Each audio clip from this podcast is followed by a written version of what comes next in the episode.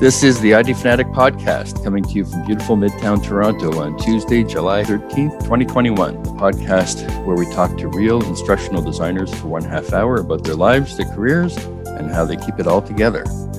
My guest today is Andrew Jacobs of London, England, a performance consultant and CEO of Larn, started in 2020, another business started during the pandemic, who believes L&D should be an intrinsic part of business practice rather than a kind of service. Did I get that right? There, that sounds pretty Yeah. much spot on, Mitch. That sounds Good. pretty much spot on. So- Thank you so- for uh, having me on. No problem. Welcome to the podcast. So I want to tell my listeners that you almost didn't come on. First, you wanted to see if I included as many women and as men in my guest list. Now, frankly, in the learning and development world, the challenge is to get a fair representation of men on the list. Uh, you also run the Women Talking About Learning podcast, which is intended to give women a voice. Now, personally, I've been working in L&D for 30 years, and I've been constantly surrounded by women. All of my managers, but one, have been women. Several project managers. Many of the e learning firms I've worked for are owned by women. Most of my colleagues and the gurus in the space seem to be women. And most of the L&D people I meet on LinkedIn seem to be women. So it seems to me like this is one industry where women have plenty of opportunities to speak up. So I wonder how this has become such a signature issue for you. Okay, so um, the the research is fairly clear. Is the the if you're a woman in the learning and development industry, you're twice as likely to be in a junior role than in a senior role. And, and if you're a man, you're twice as likely to be in a senior role. And, and literally, it is two to one, um, pretty much clearly.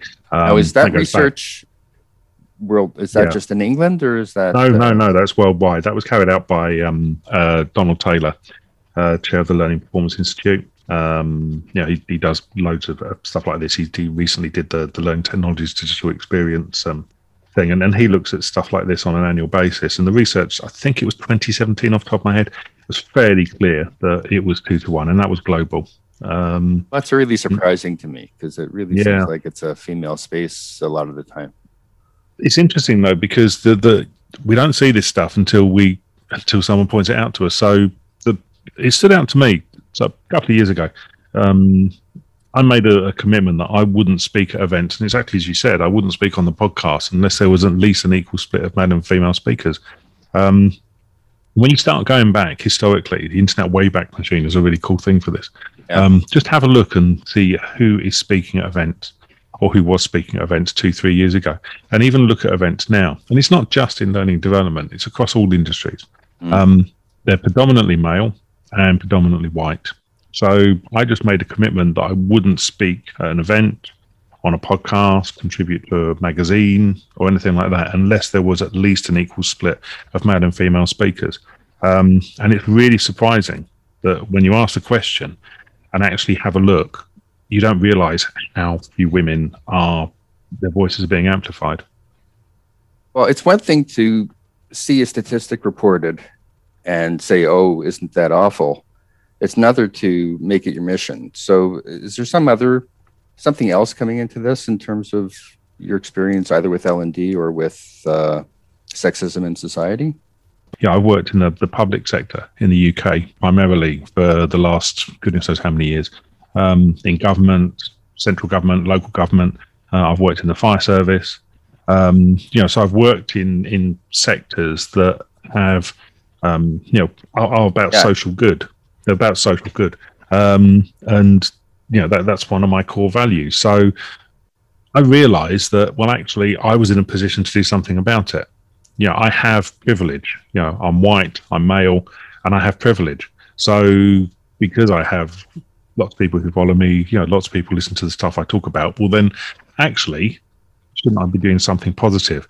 And that's the difference. It's it's between somebody saying, you know, I'm you know, I'm not sexist to somebody actually actively doing something. And all I'm doing is just taking an active part, that's all. How many conferences have you turned down? Uh, I say no to every conference unless there's an equal split. So um, when you go back to the, the conference organizers, what's really interesting is they go, "Oh, that's really cool. Okay, that's great. Yeah, who would you recommend?" You know, Put it back which, is, you. Which, which is which is Well- which is nice. Yeah, yeah. well, I- yes, but they're saying it's your responsibility now because you brought it up. So I just fly it back at them. Cool. So what's the topic that you want covered? Because I'm not going to just name a woman on a token basis. Because what happens is is the same people get asked to appear at the same events um, all the Yeah. time, um, and they become the women who speak at events, and they're used by conference organisers to justify, you know, that they have female representation. But I'm Um, also saying that they're deflecting the responsibility back to you, which is what people in power often do when a minority Absolutely, sort of issue is brought up. It's like, absolutely, uh, yeah. what was that? I remember Trump's press conference with there was a black reporter who uh, was asking whether, you know, was asking a question or something. And he, he said back to her, "Oh, I'd love to have some more black people. Do you have any friends?" yeah, not good. Um, but it's yeah, we need to give women more role models. I did I did an episode around the imposter syndrome, which was a, a really interesting episode. So I just said to to women, um, tell me your experience of imposter syndrome.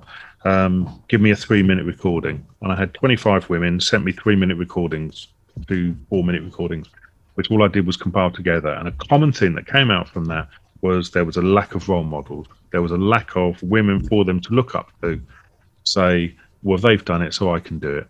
So the point of the podcast is to role model more women, not necessarily the same women. Now, the fact that you're a man who's running the show uh, and maybe has a reputation, has that lifted the profile of the thing, or what influence do you think that had on things? That's a really good question, and I have no idea. It helped to get it started. Yeah, I mean, my target was only ever to have 5,000 uh, 500 listens. Yeah, I just wanted to get 500 listens on the podcast. If 8, 10, 12, 15 people listen to an episode, brilliant. You know, all I wanted was to just put 8 or 10 episodes together and see what happened. Um, we're now uh, almost 5,000 listeners. We listen to in 59 countries. So I want to I ask most people this question: What did you want to be when you grew up? I wanted to be a pilot because I thought pilots were cool. Like in the Air Force, No, just or just yeah, well, commercial pilot. And then I realised that all pilots were were just glorified taxi drivers. if there's any pilots listening to this, you'll just uh, sort of ignore that Absolutely, remark. absolutely. Yeah, no, no, it's just that, So was that like when you were eight or ten years old, or yeah, did that, that was yeah, that was. I was only about eight or ten years old, something like that. What about in high school? I was interested in becoming a teacher, and I was put back. I was told by um, uh, all my teachers, um, "Don't be a teacher." It's you know, it's it's not um, it's not something that that um, we think that you should do. and I don't know if that. Why would they say that? I've no idea. I think it's because they thought I was a really shy person. No, I that's know. really I don't know. I mean, I, don't- I, I was painfully shy at some point, and you know, I would put myself introverted, introverted on that scale. Um, but yeah, I never had any. You know, I, I thought about teaching, and you know, my first job, you know, really out of school was I, I was a butcher. I saw that in your bio, so I wanted to tell you my grandfather was a butcher, and most of his uh, brothers and his father, they they were in Poland, and they they were butchers, and they like families tended to have uh, you know a profession, and uh, and then you were also a yes, I was a children's entertainer. So let, Yeah, tell, me so, about that. Um, uh, I used to do children's birthday parties. Uh, I was dressed as uh, An odd job yeah, for an well, this was the thing. I was hiding underneath a three foot foam head, so you know I could be anybody. they just show up for a few Go up for an hour and play hide and seek and stuff. You know, Yeah. quite funny. Sort Yeah. of like you know covering your eyes, which were actually two foot above your your head. You know, and counting. Yeah, quite cool. Now, you spent seven formative working years with the London Fire Yeah. Department. One might say that's where your training skills and attitudes were forged, so to speak. Forgive the pun. Uh, yet you say you worked remotely and mainly dealt with Yeah, senior so- people. Yeah, So tell us what that job was like. It sounds like an unusual arrangement. yeah, it for the was. So that the fire service was moving from a uniform service, and, and I joined as a non-uniformed member of staff. And the point of our role was to bring in a new qualification framework. So we're moving from an exam-based system to vocational qualifications. You know, we talk about firefighters. You know, probably only two percent of their time is spent actually, um, you know, on operational incidents. So the, the remaining ninety-eight percent of their time, what are they doing? Um, you know, they're preparing, they're training, they're doing community fire safety, etc. So you know, there had to be something in about how people's jobs change were changing um, that needed to reflect that. And obviously, yeah, this was in the, the late 90s, early 2000s as well. So it wasn't necessarily just a training focus. I learned a massive amount there about the impact of training. And then I sort of like started thinking about how training impacts across a range of different things. So there's a, a phrase I talk about is training needs to move from being a shopkeeper to an engineer.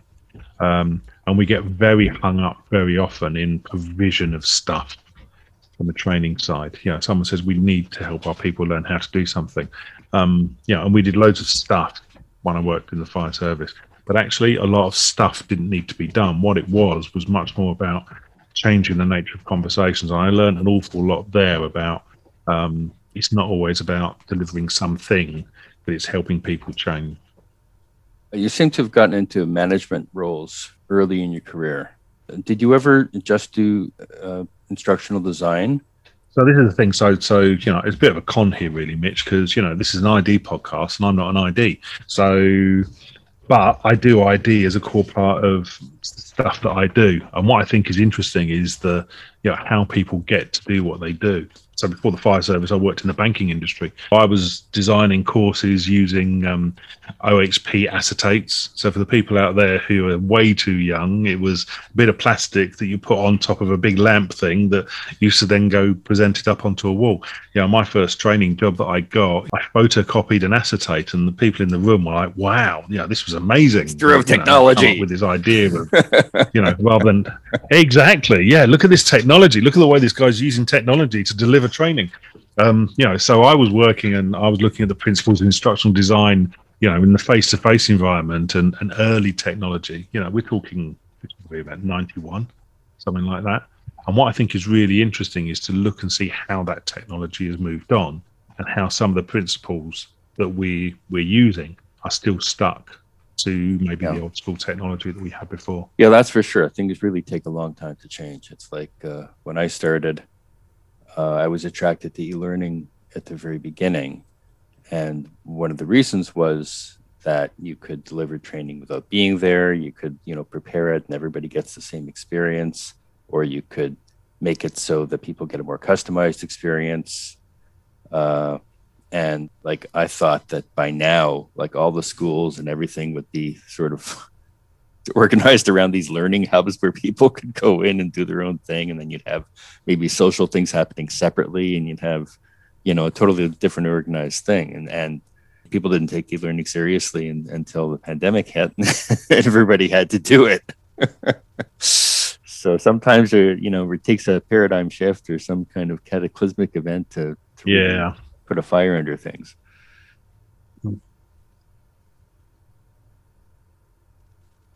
So, so I've been describing it. Yeah. So in the past, we used to do just in case learning. So we did learning just in case something happens. So, you know, we did learning. So just in case somebody said something inappropriate, you could say, well, hang on, they did the, you know, the, the equalities training. So, you know, that was it. It was just in case mentality. Then we moved from there to a just in time mentality. Um, and a lot of that happened with the new technology. So, you know, we think about iPads, for example, and the ability to access content in a very, very different way. You know, the iPad only came out 2009, so 12 years ago. But we're then working to, you know, at a point when I needed to look something up and, and the use of information, um, you know, came in into the way that we need to think about designing. Then what came from that was what I call just for me training where people didn't want everything; they wanted it personalized, and they wanted just the stuff that they needed. And from an ID perspective, that then becomes really challenging because what you have to do is to meet the individual needs, but not the needs of everybody. What we've moved on to, and I think what's really interesting has happened as a result of the pandemic, and I think the, the, the paradigm shift, as you, as you call it, is it's now we're into just enough learning. So we're into the point now yeah. where people don't want to do an Excel course. What they do is they want to go onto YouTube type in how do I create a pivot table? And it is just enough information for them at that point in order for them to be able to do it. And that's the, the big challenge for IDs now is that in the past, yeah, yes. we could design everything. Yeah. But it, I mean, I use the YouTube for that as well. For instance, I've just started using Premiere Pro in my job now. I've, I've worked with video editors before. And I understand what it's doing and how to do it. I just don't know how this particular piece of software does it. So great. A one minute YouTube video is really all I need. It's not because I'm learning Premiere Pro bit by bit. It's because I already have a base of knowledge and I just want to add to it. Yeah. All right. So I wanted to go and talk about your Yeah, daily absolutely. blog for a bit. Yeah, absolutely. Yeah, yeah, yeah, absolutely. when I talked to Andrew last week, he mentioned that he does this daily blog, which I thought was incredible. So it's, it's telling me you're a very disciplined person. You're a, very- you're a very organized person. You're a very committed person. Um, thank you. I'll, t- I'll take all of those. That's very kind of you. The blog is not written for anybody except me, um, and there's a couple of reasons for that. So one reason is I run, um, not much at the moment, but I run, and if you want to run faster, then you have to run faster. Um, and if you want to write better, then you have to write more. It's that simple. So the blog makes me write better, and it forces the discipline of having to write something. Do you review them after you've, they're out there for a while? Um, I do some, yeah. So an idea will come up, and I'll I'll write about it, and then you know, fifteen months later, an idea will come up, and I think, have I written about that? And you go, well, actually, I did do a bit about that, but I didn't cover this part of it. So I'll reference back to stuff that I've done before, and that's the, that's another reason why I do it. Is it's to help develop my thought. And what effectively I'm doing is I'm working out loud. So all my notes and sketches and thinking and Yeah.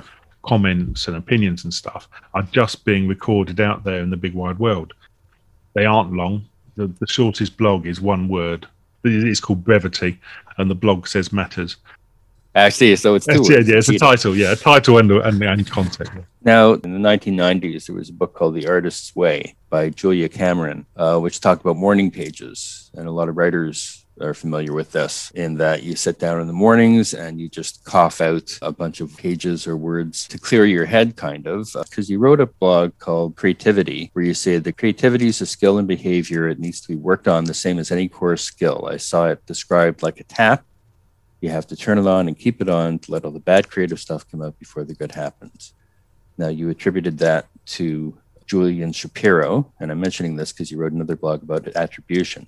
She, in turn, attributes it to Ed Sheeran and Neil Gaiman because they were describing their processes. But in my thinking, they probably read The Artist's Way. I don't know. Is, is it does anything to do with that? Sometimes, yeah, the blog post that, that was published today was to do with your social media profile, and, and it's called anti-social media. You know, it's following the the football. This is was recorded the night after England lost the um, European Championship final. It was a response to people posting highly obscene comments on social media, and then that happened at about half past eleven last night. You know, just right, I need to write about this. Bam, bam, bam. uh, to give people a taste of your blog. Now, I had some interest in entries I was interested in talking about, but I don't want to spend time on them. One of them was you had a top 10 list of, of learning tools, uh, which is a response to, It's it's Jane. It's Jane Hart. Yeah, every year she pulls together the the top 100 or 200 now tools for learning, um, and so she invites people to uh, tell her which tools that they use. okay, so that's Jane Hart. People can look her up and contribute to that if they want. You also had one about asynchronic questions, which is an interesting issue. It has to do with the fact that your e-learning courses are delivered with nobody there but you.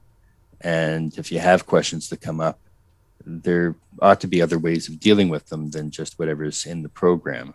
Uh, you mentioned a couple of things like Yammer or Teams or comments. I've seen people using Slack, and I'm thinking of doing something in my company where there's a chat bot in the thing that can answer common questions, or even maybe a hotline where you can send a, an email out to the training department and they'll find an answer for you. So that's uh, an interesting topic. But I've found one blog that I thought was really interesting because it's kind of like a free verse poem. So uh, if you don't mind, I'm going to put on my hipster shades and maybe a beret and a turtleneck and uh, turn on some cool jazz and read this blog post from Andrew Jacobs from the last within the last few weeks called Real. Make it real. Dream it real. Design it real. Deliver it real. But your reality isn't consistent with my expectations. My expectations aren't consistent with your perceptions. Your perceptions are based on your reality, not mine. We're told to keep it real. Really? Whose reality? Oh, Andrew, what are you up to with this? My problem is that I say the word e learning, and immediately people will have perceptions about e learning. Okay. And those perceptions will have been formed by their experience. For the person who's seen dozens of pages of e learning and click next, if you say we're going to design e learning, their thought is, oh my God, why would I choose to want to do that? For the person who's got VR, they're going to be thinking, great, how do I make VR work within this space? For the person who's, you know, thinking about the images, they will be going, okay, right, well, I need to go and get some stuff here. And we're already thinking about what the reality is going to be at the end. The reality should be based on what our expectations are in terms of performance, not based on the design principles that we've stuck to previously. Well said. So I'm going to add a couple of uh, personal questions to see how you manage everything. What's your family situation? Um, so I live in London with my wife, my two sons, my son's girlfriend, and two cats. It's a full house. It's a very full house, yeah. Put it this way, there's always somebody around to do the washing up. How old are your kids? 20 and 25. Everybody fits in the house, eh? Are you not? Are you not in central London? Where are you? No, no, no. I'm in East London. So that's a big house. Yeah, it's good. there. It's good. Like I said, there's always somebody to wash up. I do all the cooking. You have a yard. Oh yeah, yeah, yeah, Yeah, yeah. We got a garden, but I'm really lucky. So literally, I can head out my front door, chuck right, and within five minutes, I'm in the middle of uh, something called a wetlands, a Walthamstow wetlands, which is just about I don't know, it's about 100 acres, 150 acres of reservoirs and pathways and wildflowers and wild birds and it's a little oasis in the middle of northeast London. So if I ever fancy just getting out, I'll literally I'll just go for a wander down there and I can just sit and watch all the birds go by and listen to the bumblebees and it's just uh, you know a, a little haven away from everywhere.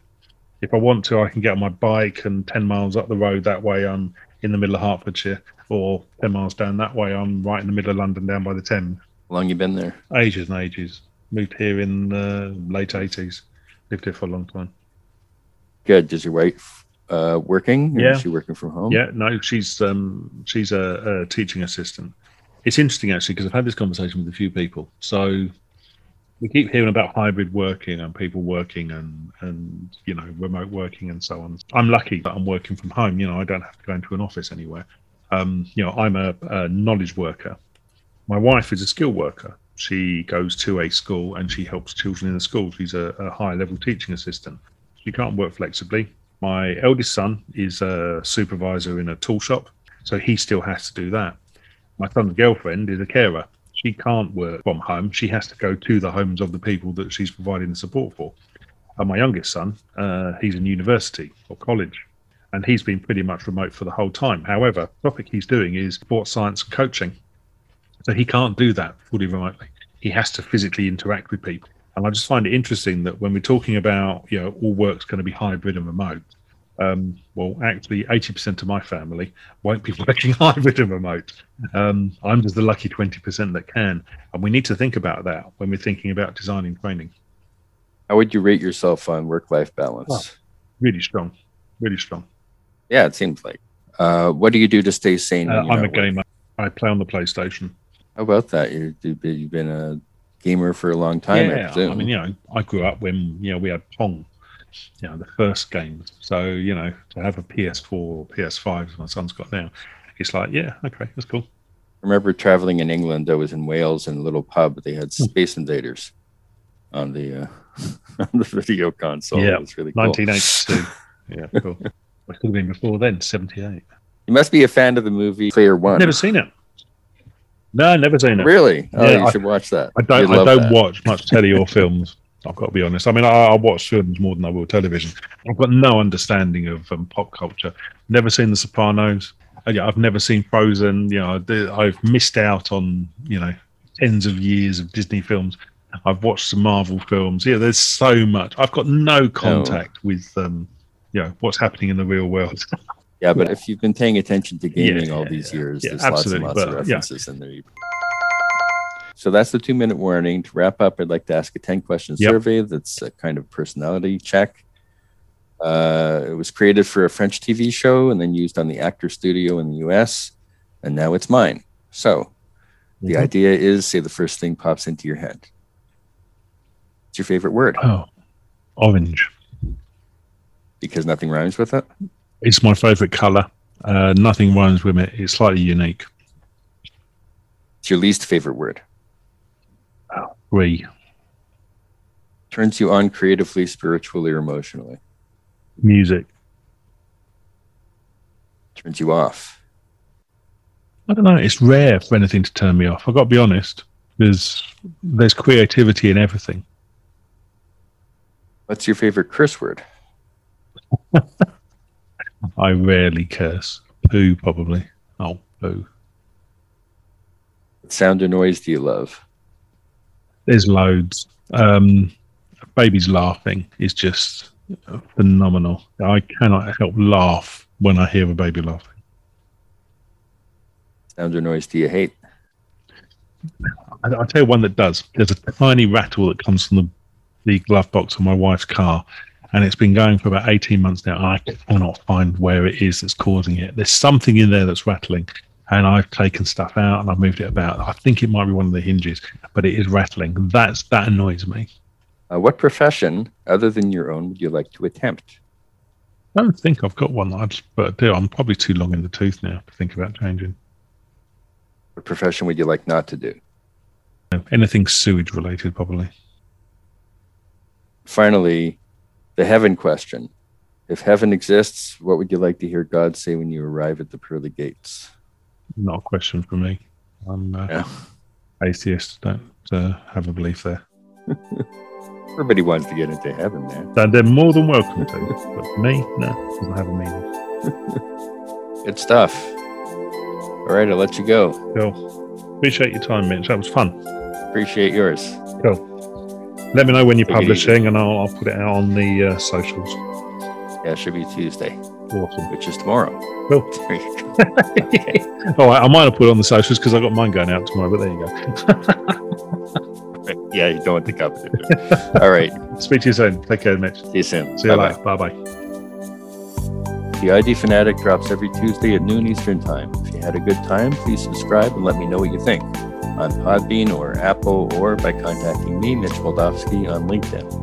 You can also follow my company page, The ID Fanatic, for updates and occasional free stuff. I sincerely hope that you and yours have a totally awesome week. Bye bye bye.